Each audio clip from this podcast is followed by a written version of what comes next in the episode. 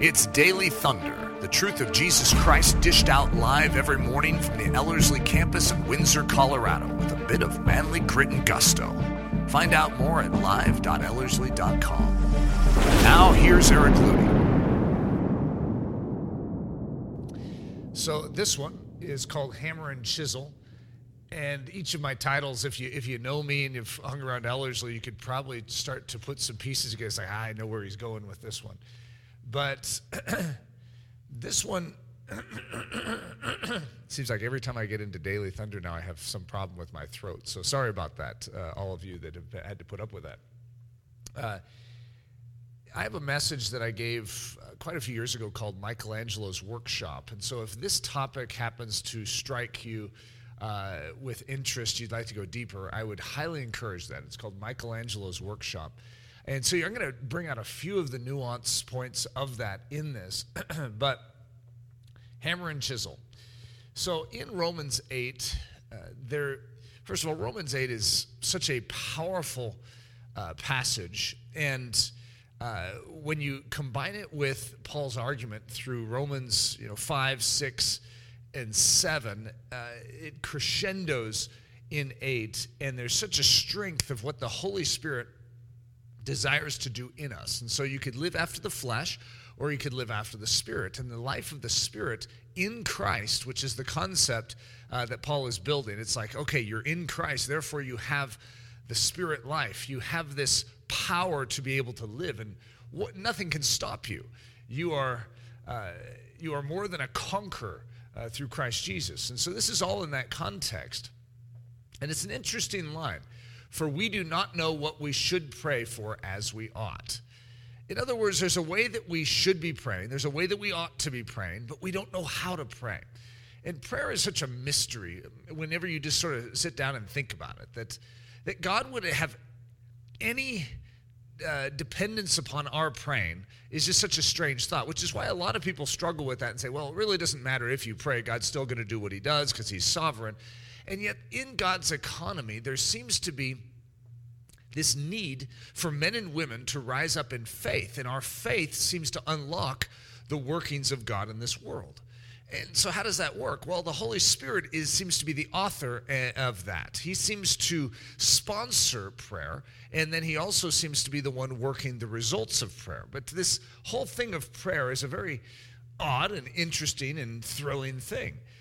For we do not know what we should pray for as we ought. Well, that's sort of an understatement for many of us. Have you ever had that feeling where you know you should be praying, or you have an extenuating circumstance in your life, but you don't know what to pray in that situation? I've had that so many times where I have more of what would be called a groan, a wheeze, where I have faith and I know God is good, I know God is faithful, and I know God is a prayer answering God but I don't know specifically what to ask for. And many of you have probably faced uh, that exact uh, dynamic, and here we have a statement about it right there. We don't know what we should be praying. And so the context for this is very interesting in Romans 8 26. It says, Likewise, the Spirit also helps in our weaknesses. For we do not know what we should pray for as we ought. But the Spirit Himself makes intercession for us with groanings which cannot be uttered. So, again, in context, we're talking about this life in Christ. When a believer turns from Adam into Christ, he gives up his first life and enters into a second life. No longer is he attempting to do things in his own strength. Now he is able to do things in God's strength. And this is by the power of the Holy Spirit. So it says the Spirit also helps in our weaknesses. So it, the Bible acknowledges that we have weaknesses, that there are things that we don't know how to do, that there are things that we are weak at performing, which is why it's so important that we have the Holy Spirit. You see, we had the Holy Spirit in the beginning, but then because of sin, we lost this. We lost what we were originally, which was the dwelling place of God. And so, what we see Christ returning us to when we believe and turn to Him in faith then God is restoring unto us the way we ought to be. So without Him, we are extremely weak and unable to do anything. But with Him, it doesn't mean we're not weak. It just means now we have the ability to do it, but it's not us, it's Christ in us or the Holy Spirit doing the work. So the Spirit also helps in our weaknesses. For we do not know for we do not know what we should pray for as we ought. But the Spirit himself makes intercession for us with groanings which cannot be uttered. And so, of course, many people have had discussion on this uh, scripture. It's such a unique one, but it's a beautiful one, and that's that's what I would like to cover. This is a life lesson for me. This this one phrase here is so deeply impacted my life. So Eric Ludy doesn't know what he should pray, but the Spirit is going to help me in my weakness, in my inability to pray, even though I'm supposed to pray. I know I'm supposed to pray. In fact, I'm supposed to pray without ceasing, but I don't know what to pray. So, God, how does this work? You see, all Eric has is a groan. I have a groan of faith. And God will take that groan and somehow convert it. He will use it, He will leverage it to change the world. Wow, God is good. So, the term in, in Romans 8 26 is the Spirit Himself makes intercession for us. So, this concept of intercession is very, very important. In the New Testament, is exclusively used in the context of prayer. In the Old Testament, we see it being used as a strong man who will fill a gap and stand in the way. So it's like a city wall that has a hole in it. And an intercessor is one who's going to stand in the gap to protect the city and to hold off and fend off the enemy while they rebuild the wall. And so we have Christ doing that exact thing for us. That's what the cross is. We were weak and we were being ravaged by the enemy. He stood in the way, he stood in the path and, and bore, bore all the pain, the, the uh, curse, the, the, the sin, and he stood in our, in our way so that he could clothe us uh, and make us uh, right once again with him.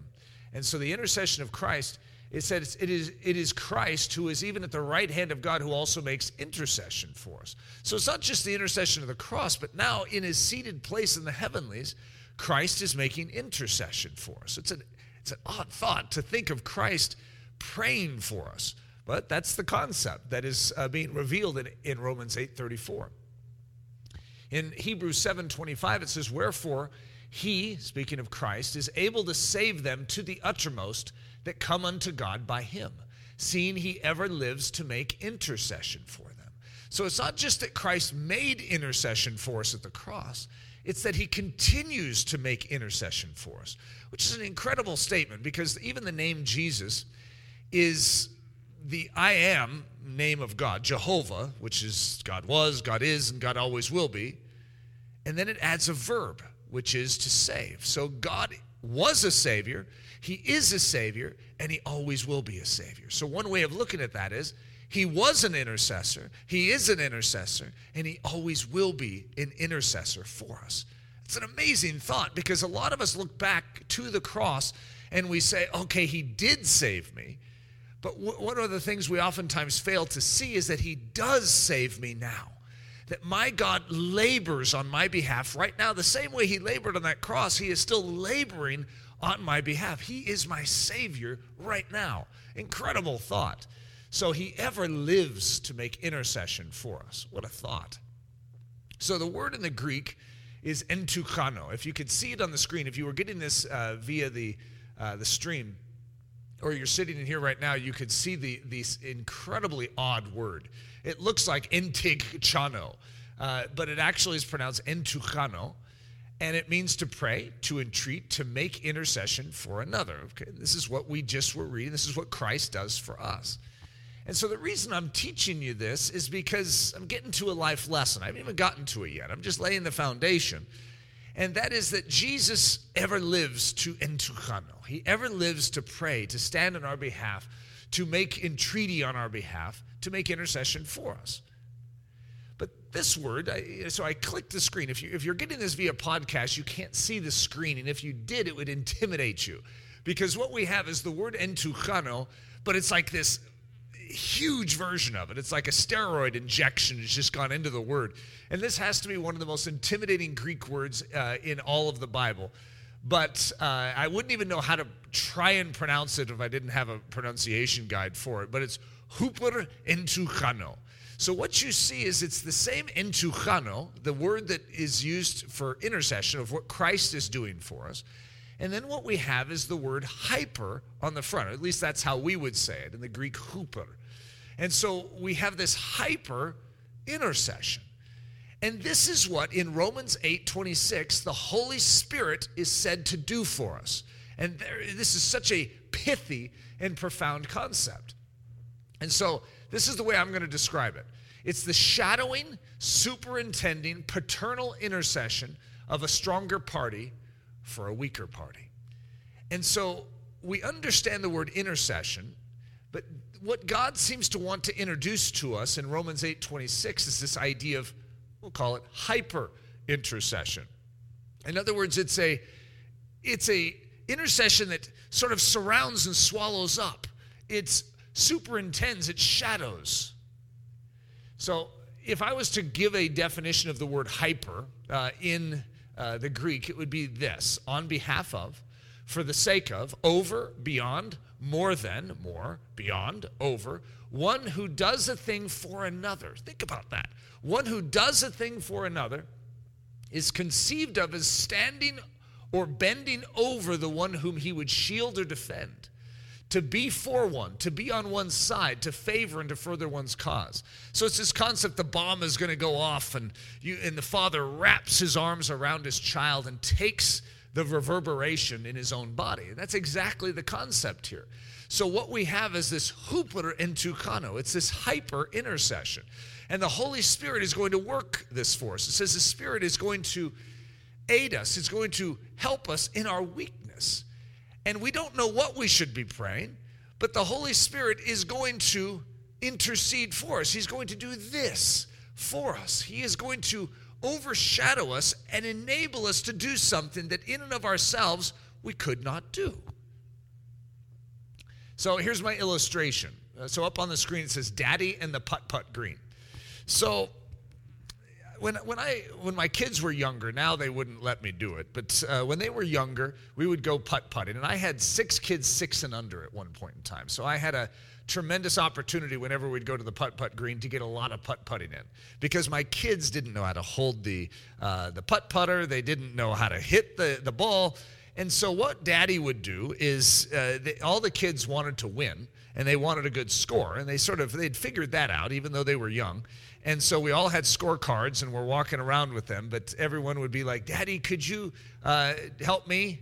Daddy, could you help me? Daddy, you can't just help them and not help me. And so every one of the kids, I would sort of lean over and I'd fix their hands on the putt putter.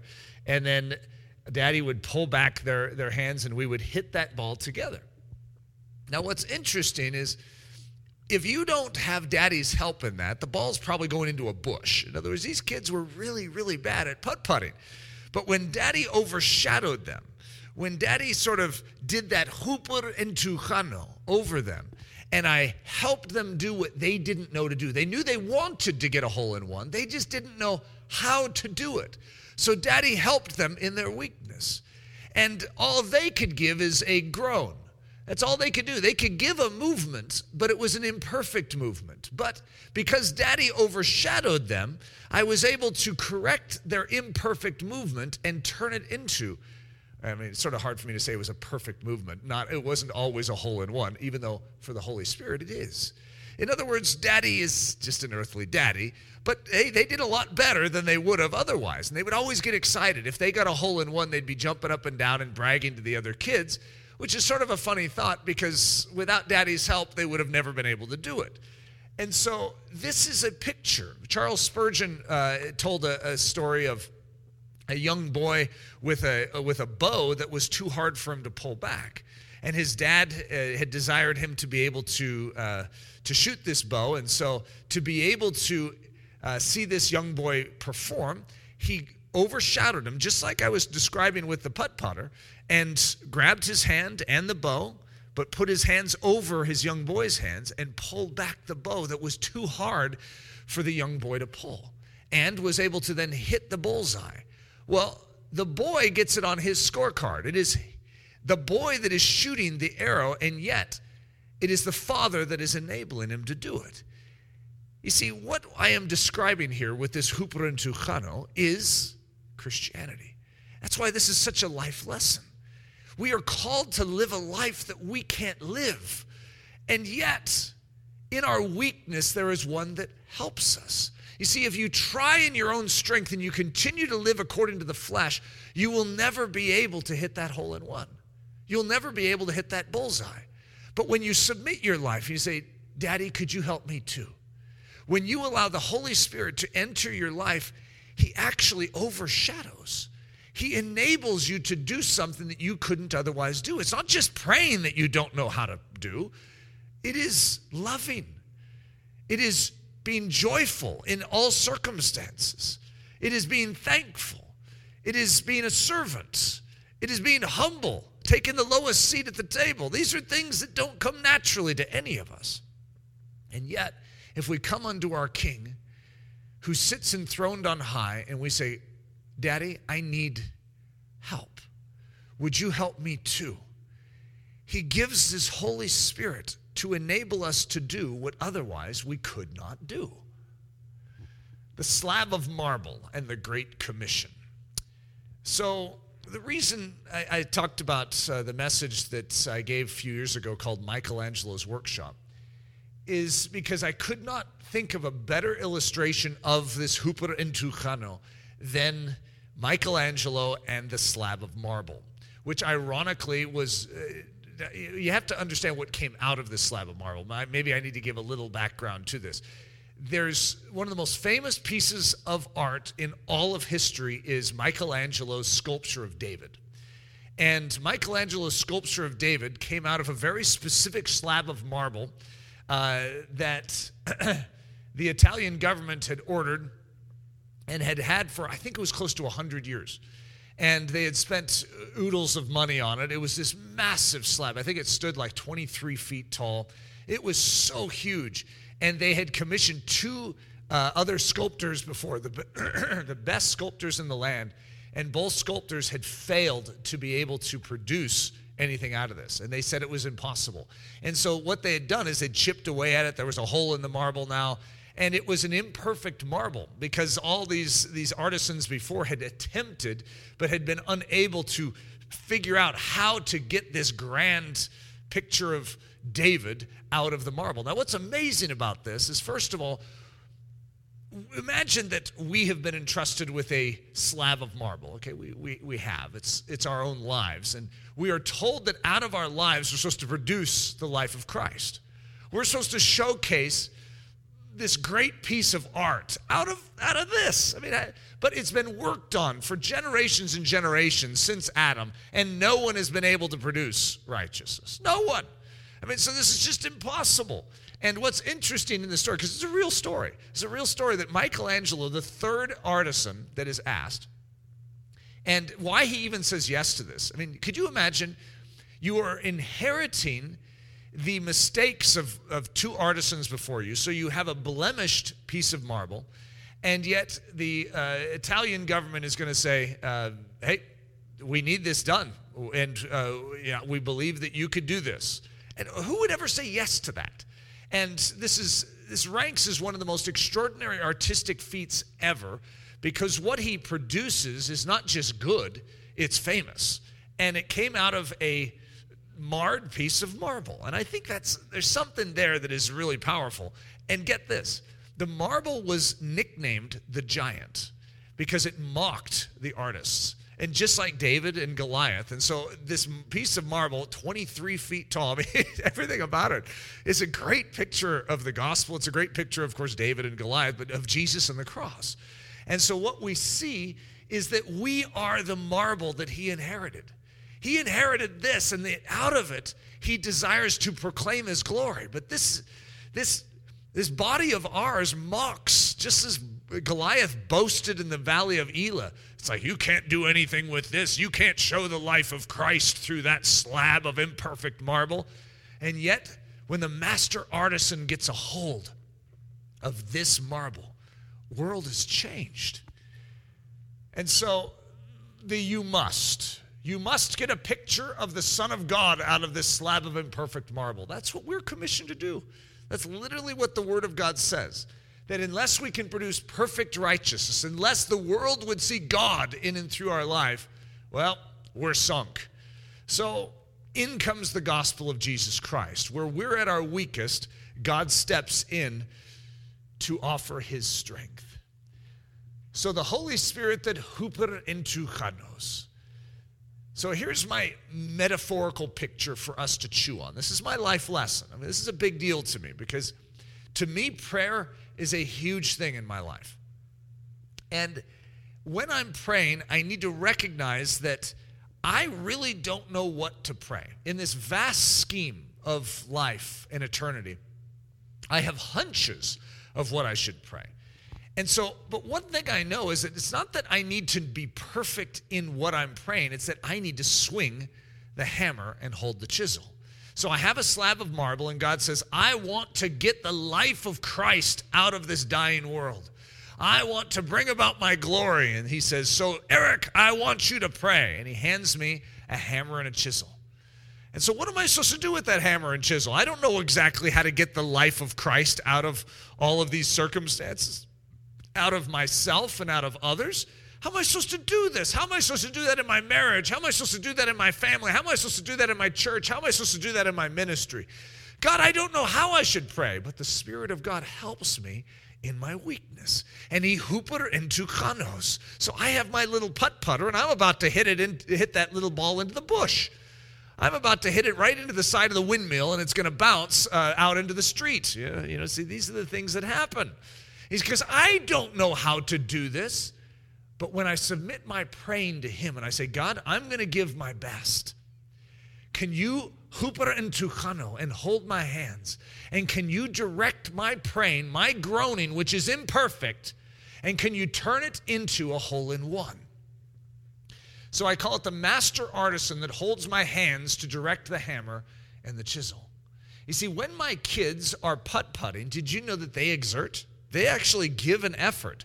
I'm not the one that just does everything, they participate in it. And that's what God is asking.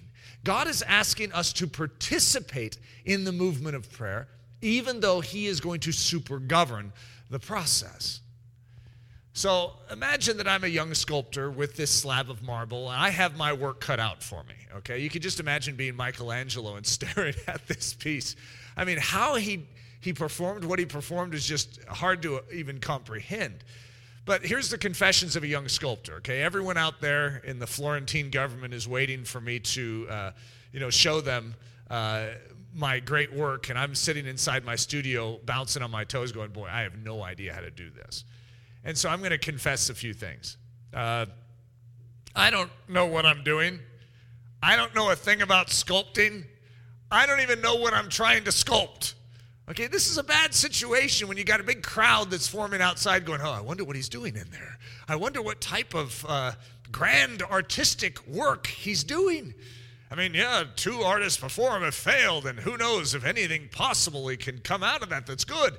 See, there's a lot of pressure on this young sculptor, just like there is upon us as Christians when we read the scriptures and we see the standard of what God is desiring. If you ever read Christian history and you read about all these men and women of prayer and what they did in prayer and what was the result of their praying, oh, then you, you look at your own praying, you're like, God, my praying stinks. I'm not very good at this. And that's exactly what they had to learn too. I don't know how to pray in and of myself, but I have a God who does know how to pray. This is his specialty. And my job is to yield myself to him and allow him to encompass me and pray through me. It was interesting. Last night we, we had a special uh, dinner gathering for a, a, film school that was here this last week.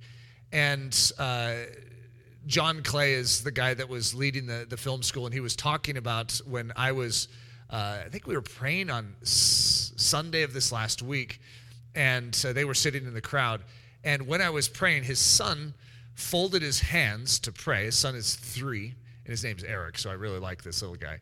Uh, but his son folds his hands and then sticks his hands inside of, and then John Clay folded his hands to sort of say, "See, yes, I'm, we're doing this together." And then his son folded his hand, his folded, stuck his folded hands inside of John Clay's folded hands. I was thinking, well, that that fits fairly well as far as with this. How do you do your praying? Well, you fold your hands and stick your folded hands inside of God's folded hands. God's praying. but you want to pray inside of His praying.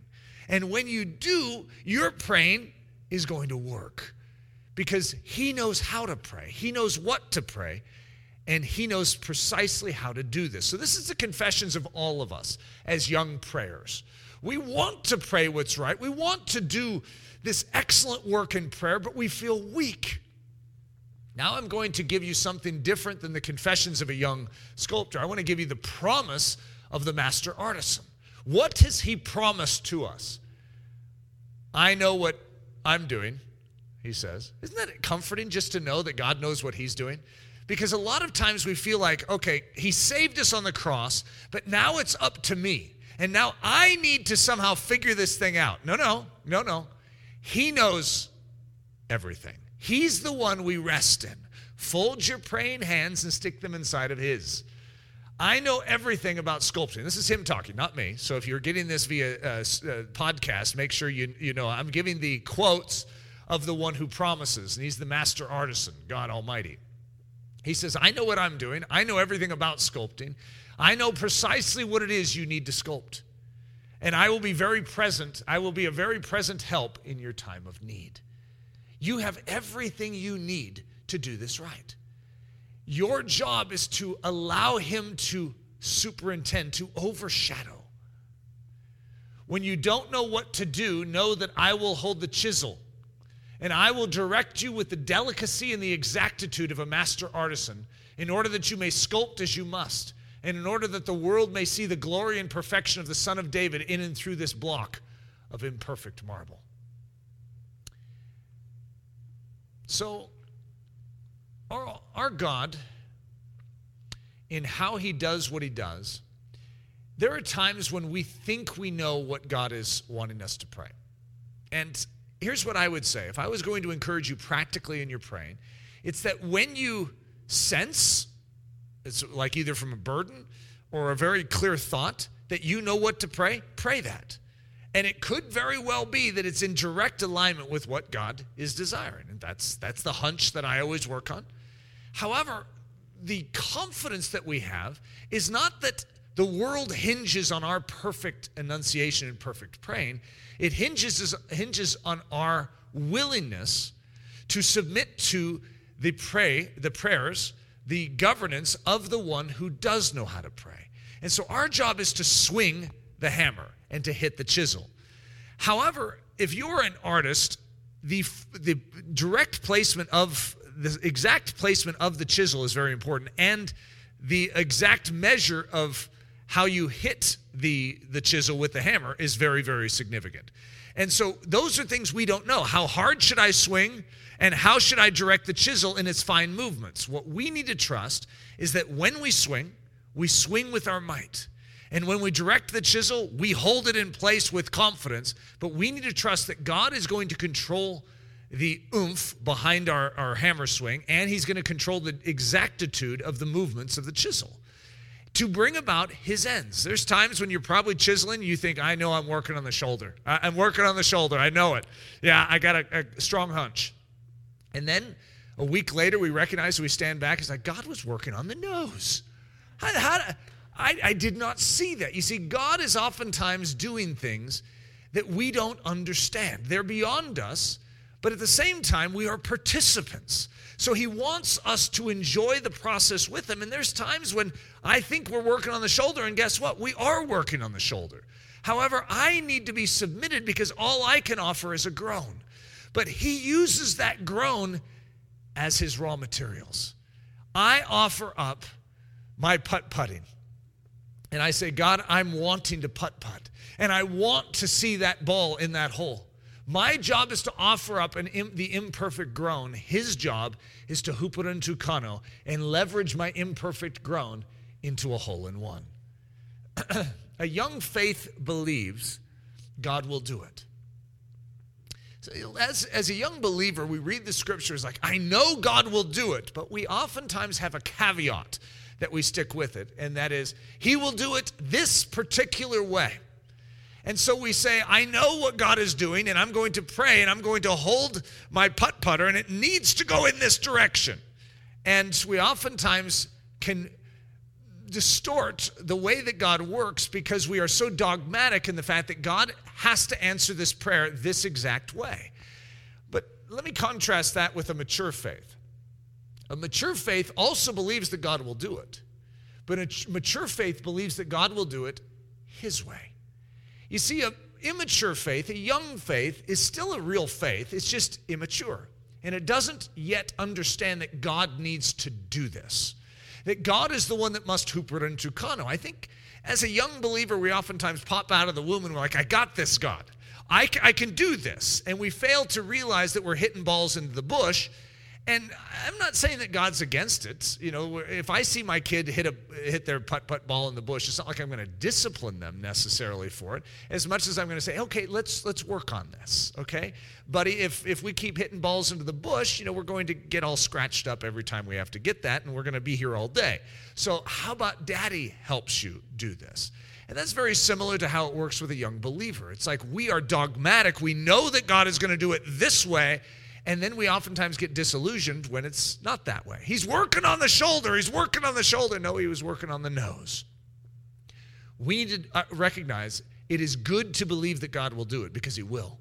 God is a prayer answering God and he will do it. Yes. But he needs to do it his way. He's the one that understands what needs to come out of this marble. So, are we willing to submit to that and allow him to do it his way. So, one of the statements, in fact, I could say out of this whole life lesson, this is probably the life lesson. Because if I say hammer and chisel, how's that a life lesson, right? It is. It's, it, it reminds me of the life lesson, but this is it right here. It's on the screen. So if you're getting this via podcast, that'll teach you. You need to come and sit in the audience. Maybe I shouldn't even give it out loud. I should just say, hey, you have to be here in the live audience, otherwise you miss this stuff. No, I, I'll give it. It says on the screen, for his maximum glory. Submitted to the greater answer in every situation. This is the life lesson. That in every situation, I, I pray the best I know to pray. But truly undergirding all of my praying is this statement God, I'm going to pray the best I know to pray, but here's what I really want I want your maximum glory in this situation. And that's my deeper prayer. I'll have a specific prayer to the degree I know to be specific, but Underneath that specific prayer is a prayer that says, God, take my praying and use it for your glory. I want your maximum glory. I don't just want my ends in prayer. And so, underneath the prayer is a greater prayer. And that is, God, I trust you to lead and take my imperfect pleadings and use them to get a hole in one for your glory. That's the reason I'm praying in the first place. And so that one thing right there has changed my life. It has set me free in praying to recognize that I can pray specifically, but trust that God can still direct an imperfect specific prayer into a hole in one, into a bullseye. So, where, where I remember hearing this uh, the first time, it was a guy named Otto Koning, and he was talking about a a tension point that this one eldership had had. And he was in, in this group of elders working with a church. And there was an older person, I mean, late 80s or early 90s, that was sick and dying. I don't know if it was cancer. I, I don't remember what the situation was. But they were older, and uh, the family itself was split over this. Everyone was very strong Christians, and some of them wanted to pray for healing because they wanted this person to stay around. And others were just like, look, if, if I was that age, I'd want to go home to be with Jesus. and so they were struggling with how to pray. And the eldership, you know, was being asked, you know, the James 5 thing to lay hands on, anoint with oil. And they were split over this. And it's a funny split if you think about it, because these are all strong Christians that believe that God can heal, right? And but they were split over this. It's like, well, I think we should pray that they go quick and go to heaven. I mean, I think that's far better. And then the other ones, but it could be such a statement for the glory of God if that he was healed and then he could show everyone in the community that God heals. And you could see it both ways, can't you? In other words, yeah, I could see it. And so they were split over this. And so one of the things that was stated in this meeting, and I don't know if it was Otto Koning that brought it up, I, I, I don't remember that detail, but it was this hey guys, how about we pray for healing, but we pray uh, for his maximum glory. And if that means that he goes home, that we celebrate that. In other words, that we pray that God will do it, but his way. That we pray for God's maximum glory to be realized in this situation. Since we don't know what to pray, how about we allow the Holy Spirit to huper entuchano and help direct this putt putt? They didn't use that terminology in it, but that was the concept. And that idea has been significant for me to recognize that though I can pray specifics, I can trust God to carry out his ends. What do I offer? I have a groan of faith. That's what I have to offer, but that is precious to him. There are so many times when my praying is merely a groan.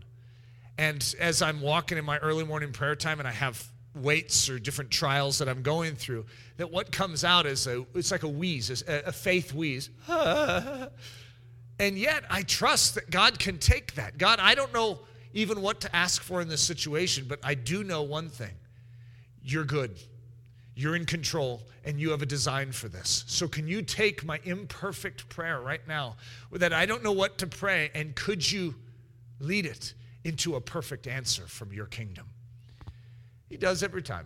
He's good.